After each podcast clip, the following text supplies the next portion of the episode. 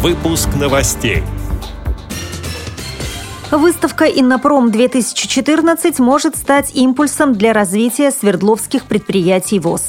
В Иркутске открылся кабинет профессиональной реабилитации. 50 слепых и слабовидящих детей Башкортостана будут укреплять здоровье в спортивном лагере. Далее об этом подробнее в студии Наталья Гамаюнова. Здравствуйте.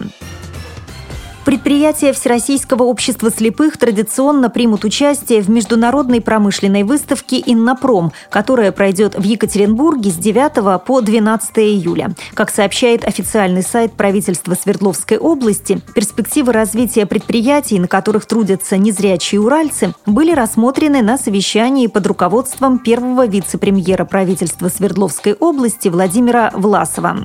Мы находимся в постоянном поиске новых возможностей для организации трудовой занятости инвалидов в нашем регионе. Реализуется целый ряд программ, благодаря которым только в 2014 году на Среднем Урале создано 546 рабочих мест для людей с ограниченными возможностями здоровья. Предприятие ВОЗ – это уникальный проект, который работает в том числе и в рамках комплексной программы «Доступная среда», отметил Владимир Власов. О важности участия в предстоящей выставке «Иннопром» говорит директор Екатеринбургского предприятия «Гофротек» Людмила Бабкова. Выставка – это в основном предприятий крупных, которые внедряют какие-то новшества. Мы ежегодно участвуем бесплатно в этой выставке, там места очень дорогие. И нам выделяют где-то порядка 12 метров, это благодаря Свердловской областной организации. По сообщению пресс-службы Всероссийского общества слепых с 2012 года Свердловским предприятием ВОЗ это Гофротек, а также производственная компания «Эпос», Рижевское предприятие «ЛТИС», Ревдинский завод светотехнических изделий и Нижнетагильское предприятие «Трин»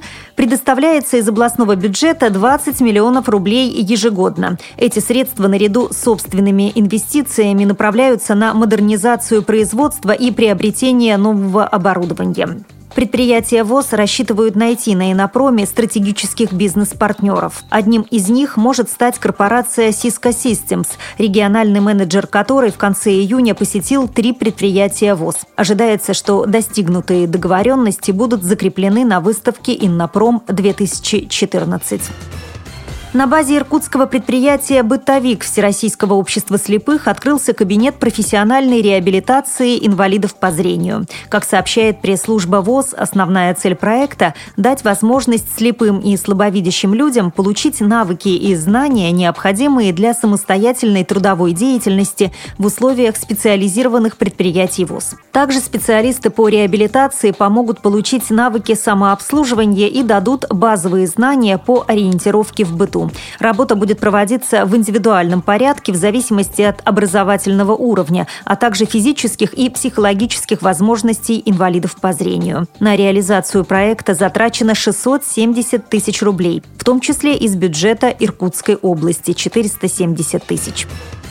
50 детей-инвалидов по зрению Башкортостана отправятся на каникулы в спортивный лагерь Мишкинского района, сообщает сайт mishred.ru. Организовывают проект спортивно-реабилитационный центр инвалидов по зрению «Луч» Республики Башкортостан, Министерство труда и социальной защиты населения Башкортостана и спортивный комитет Мишкинского района. Паралимпийский центр села Мишкина находится в идеальном месте для занятий спортом. Спортинвентарь, замечательная площадка, свежий воздух, прекрасные условия для развития и реабилитации спортсменов, рассказывает директор спортивно-реабилитационного центра «Луч», член исполкома Паралимпийского комитета Российской Федерации Геннадий Дементьев. В программе лагеря целый комплекс мероприятий, направленных на организацию достойного отдыха и реабилитацию спортсменов. При этом у каждого воспитанника своя индивидуальная программа занятий. Готовить к высоким спортивным достижениям их будут квалифицированные педагоги, тренеры Андрей Филиппов и Светлана Ганиева.